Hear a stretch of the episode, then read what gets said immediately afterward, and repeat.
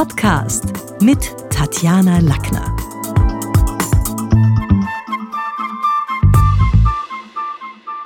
Kommunikationsscreening beginnt beim Beobachten.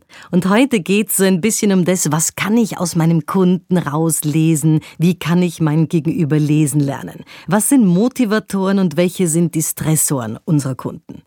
Denn schon aus der Begrüßung können wir eine Menge schließen.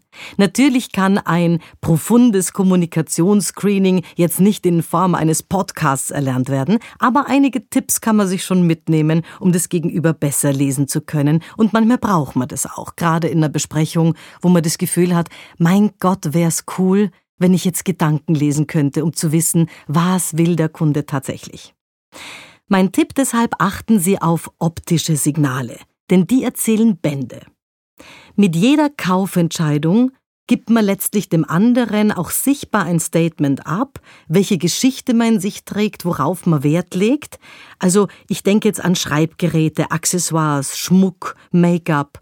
Ein Kunde, der sichtbar gestylt von Kopf bis Fuß ist, dem sind gewisse Unterlagen, dass die ordentlich aufbereitet sind, dass er ordentliche Mails bekommt, natürlich ebenso wichtig. Wenn jemand hier ein, ein flotter Typ ist, der also pff, sein Leben auf der Lippe trägt, dann braucht der jetzt nicht unbedingt die ganz gebündelten Unterlagen, sondern dann reicht es vor allen Dingen, ihn als Mensch zu erreichen und ihm die Fragen beantworten zu können. Wer, was, wann, warum, wie ist die Performance von dem Produkt, ähm, auf welche Stolpersteine muss er selber Acht geben. Der braucht möglicherweise auch Hausübungen, wo sollte er sich selbst auch ein bisschen mit seinem Produktkauf befassen. Zweitens, wir können auf die Stimme und die Sprache hören. Denn aus der Stimme und aus der Sprache unseres Gegenübers lässt sich eine ganze Menge an Inhalt raushören. Schnelltexter wollen selten unterbrochen werden und können auch selber schlecht mit Pausen umgehen. Näselnde Raunzer bewerten gerne, Dialektsprecher sind sehr oft Wohlfühlrhetoriker, die wollen, dass, dass man dem anderen näher kommt. Die kommen dann auch zwischendurch mal mit am Goi. Das ist gar nicht so schlimm und so weiter. Also da geht's sehr stark auch um Nähe herstellen. Das heißt, da werde ich jetzt bei jemandem, dem das wichtig ist, mit einer distanzierten Hochsprache ganz bestimmt keine Brücken bauen. Auch der Körper spricht mit. Vom Gang bis zum Händedruck kann man viel rauslesen. Wie dynamisch präsentiert sich ein Mensch? Wofür hält er sich? Wer glaubt er, dass er ist? Das beginnt bei Schrittlänge, bei, bei Körperspannung. Wie kommt der in ein Kundengespräch rein? Wie gibt der einem letztlich auch die Hand? Ist es die lahme Hasenpfote oder ist es der Knochenbrecher? Also wie viel Ecken und Kanten zeigt er auch? Und gerade Frauen auf der anderen Seite des Tisches sollten bei Geschäftsbesprechungen Verlegenheitsgästen möglich aussparen. Denn mit an Haaren oder Ringen spielen wirkt man eben weniger ernsthaft, sondern sich da auch um eine straighte Kommunikation bemühen. Wortwahl ist manchmal auch eine versteckte Botschaft. Gerade beim Smalltalk, bevor man in das Verkaufsgespräch kommt, äh, kann man eine ganze Menge an Meinungen und Präferenzen heraushören. Und alleine schon durch die Wahl der Worte unterscheiden sich Linke von Rechten, Ökos von Wirtschaftern, Kosmopoliten von Provinzlern. Also wenn man dem anderen ein bisschen zuhört, dann springt man nicht netto in den Fettnapf. Wenn jemand zum Beispiel von der schlanken Firmenführung spricht und schwärmt, dann ist es wahrscheinlich keine Idee, ihm zu erzählen, welche großzügigen Sozialpläne das eigene Unternehmen vorgesehen hat. Ein Betriebsrat hat eher Signalworte wie Personalrationalisierung auf der Lippe und will jetzt nicht unbedingt von der schlanken Firmenführung hören. Also wir haben da so Beispiele auch aus der Technik, AKW ist eben nicht das gleiche wie KKW. Natürlich waren die Atomkraftwerksgegner, haben immer den emotional aufgeladenen Begriff Atomkraftwerk verwendet, wogegen die Kernkraftwerkbefürworter den technischen Terminus Kernkraftwerk verwendet haben.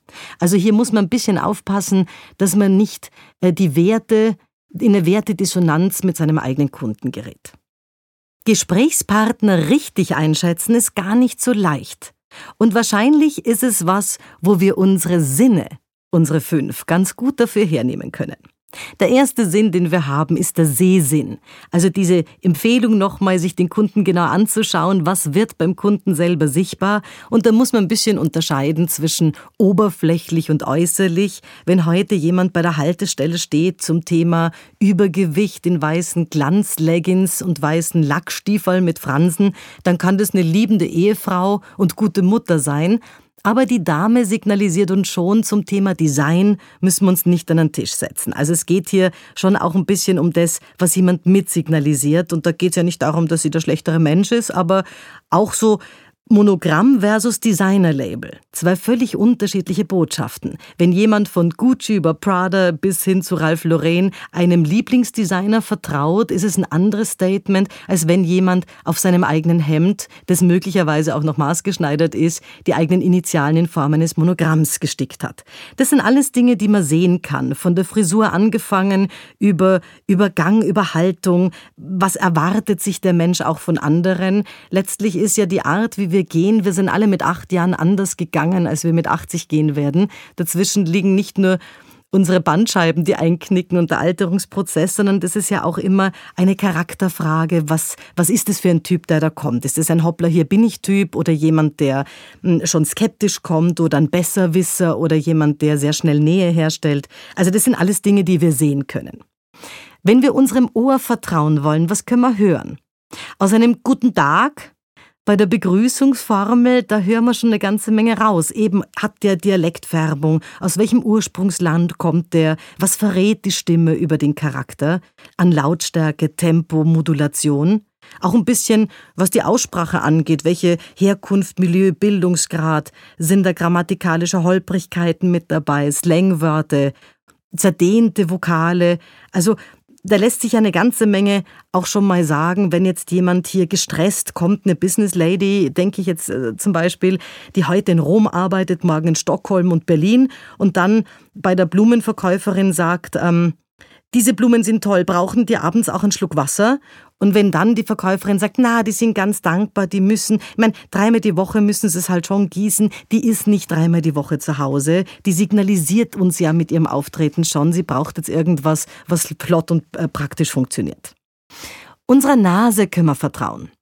Natürlich geht's da jetzt nicht um irgendwelche olfaktorischen Probleme von wegen Gerüche, über die wir gar nicht reden wollen, aber uns sagt schon das Billigdufti äh, aus dem Supermarkt, wenn jemand das Parfum hat, das irgendwie alle haben, versus einer eigenen exklusiven Duftkomposition. Geld stinkt eben nicht. Es ist durchaus auch meistens damit ein exquisiter Duft verbunden. Und egal, ob wir in luxuriöse Hotels schauen oder in die, in die, in die Automobilbranche oder in Einkaufszentren und die Haute Cuisine, überall werden ganze Heerscharen an Geruchsspezialisten damit beschäftigt, dass Dinge unterschiedlich gut riechen. Dass eine Yacht heute so toll nach Leder riecht, hat wenig mit dem Leder zu tun, das drinnen verwendet wird, als einfach mit Geruchsstoffen, die da auch ganz bewusst hier eingesetzt werden. Wenn in einem Ferrari ein ganz spezieller Geruch kann man den Ferrari-Fans glauben, hier im Auto, im Auto schwelgt, dann hat es weniger mit dem Interieur zu tun, als mit der Duftkomposition, die man sich damit überlegt hat. Das sind so Sachen, wir haben nicht mehr als unsere Sinne, auf die wir uns verlassen können. Und dazu gehört natürlich auch der Tastsinn. Also da sind wir jetzt wieder bei lahme Hasenpfote versus, versus Knochenbrecher.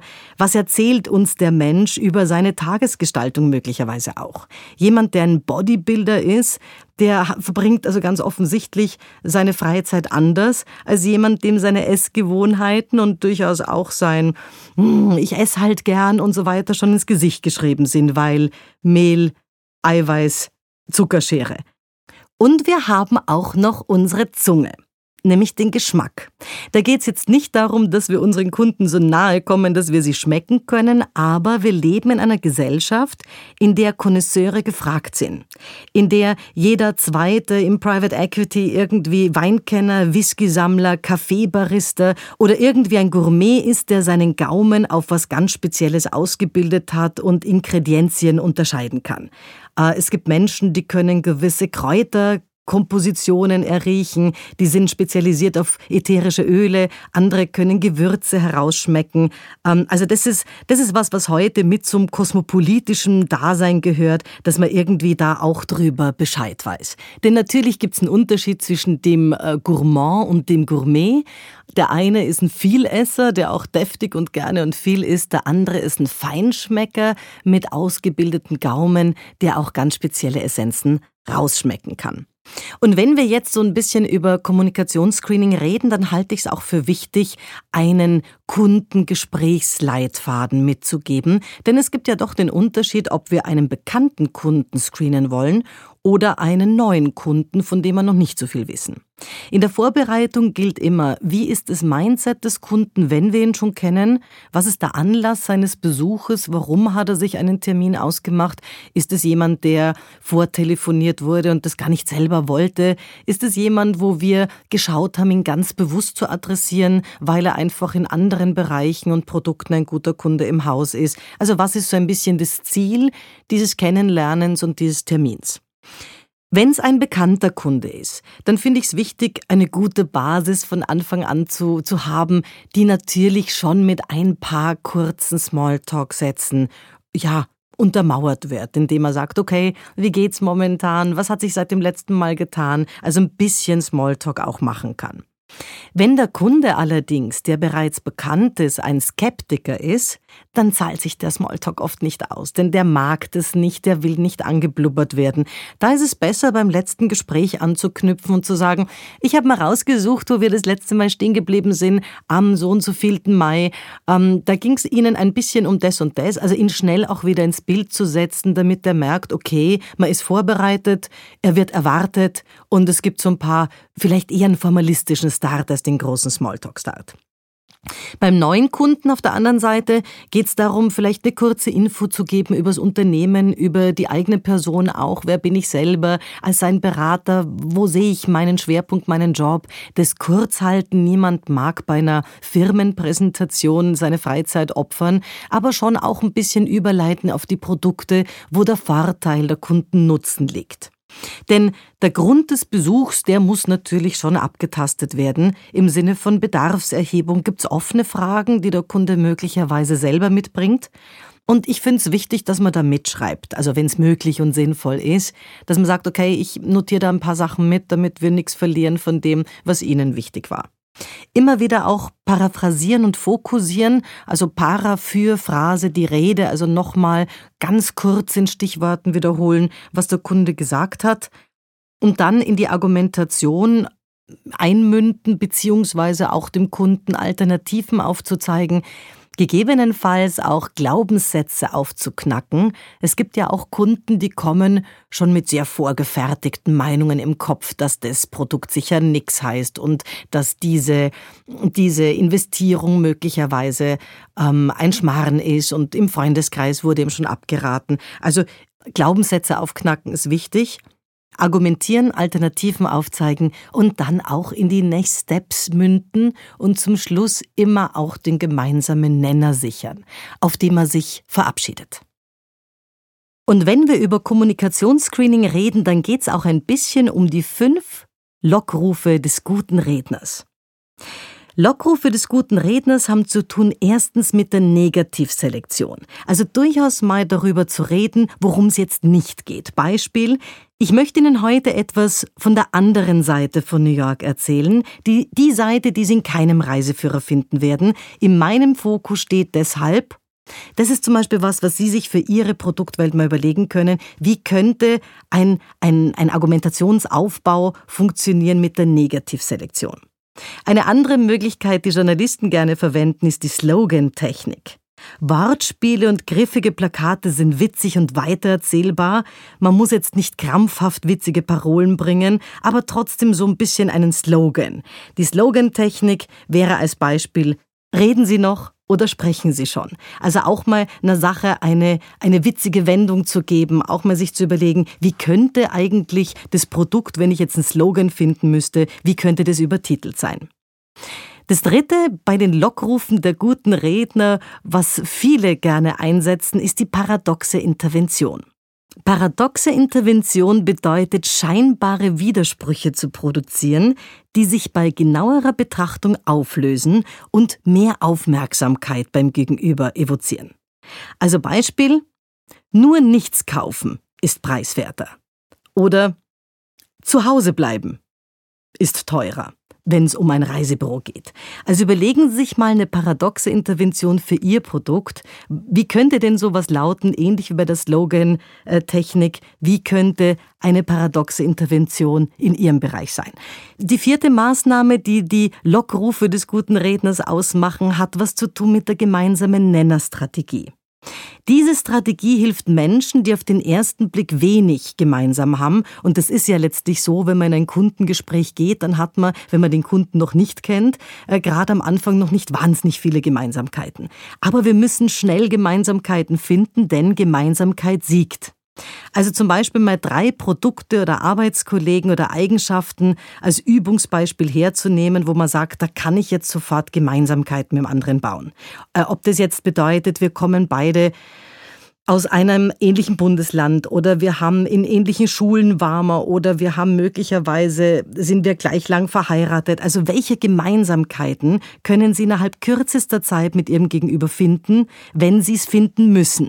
Denn Menschen, die Gemeinsamkeiten ausmachen, haben sofort mehr Schnittpunkte und interessanterweise ist da Vertrauen ein ganz wesentlicher Faktor. Also da geht es nicht darum, den anderen jetzt anzuschleimen, weil da werden viele wieder misstrauisch, sondern eher auch zu zeigen, ich möchte gerne mit dir Gemeinsamkeiten auch finden und ich, ich präsentiere die auch. Also die gemeinsame Nennerstrategie, ein Beispiel, jetzt aus, äh, aus der Vortragstechnik zum Beispiel. Was haben Bruce Springsteen, Matt Damon, Martin Sheen und Scarlett Johansson gemeinsam? Sie alle machten damals mobil gegen George W. Bush bei Move On, einer politischen Gruppierung der US-amerikanischen Demokraten. Also wenn ich Dinge hernehme und Menschen zusammennehme, die mutmaßlich am ersten Blick nichts gemeinsam haben. Die, die fünfte und letzte Technik, die ich da gerne heute vorstelle, ist die Verblüffungstechnik. Da kann man sich ein bisschen das Internet zu, zunutze machen und sich schlau machen. Also womit könnte ich mein Gegenüber auch überraschen? Denn gewisse Inhalte muss ich ja in einem Beratungsgespräch oder Verkaufsgespräch bringen. Aber was gibt's auch für Inhalte darüber hinaus, wo man sagt, okay, das hätte ich jetzt gar nicht gewusst, ist auch interessant. Damit kann man sich schon auch ein Stück mehr als Experte positionieren, als nur jemand, der brav die Produktfeatures runterbetet, weil das für den Kunden nicht so viel Nutzen herstellt. Also was wäre das jetzt bei dem Vortrag zum Beispiel? Verblüffungstechnik. Wussten Sie, dass George Michaels Weihnachtshymne Last Christmas ursprünglich für Ostern 1985 geplant war und Last Easter hätte der Song damals heißen sollen? Also dann bringen Sie dem anderen auch was, wo man sagt, wirklich, habe ich nicht gewusst, witzig, der Weihnachtssong aller Zeiten wäre ursprünglich ein Osterhasensong gewesen. Nachdem wir heute in der Wissensgesellschaft 80 Prozent unserer Tätigkeiten, unseres Alltags in Kommunikationssituationen verbringen, wir stecken in einer Kommunikationssituation, bereiten uns auf eine vor, kommen gerade aus einer, ist es so wichtig, dass man gerade hier schaut, was sind eigentlich die Motivationen meines Gegenübers und wie kann ich mein Gegenüber auch ein bisschen lesen. Und bei diesen ganzen Beobachtungen ist es natürlich auch wichtig zu wissen, auch das Gegenüber schätzt uns ein. Also gemessen an unseren Sinnen, welche Informationen geben wir den ganzen Tag über uns preis? Versuchen Sie es mal und checken Sie beim nächsten Mal das Gegenüber ab. Welche Gemeinsamkeit lässt sich auch innerhalb kürzester Zeit mit dem Gegenüber herstellen? Das war's für heute. Besuchen Sie mich doch in der Schule des Sprechens in Wien. Auf Facebook, LinkedIn, Xing unter sprechen.com oder auf meinem Blog sprechen.com/blog.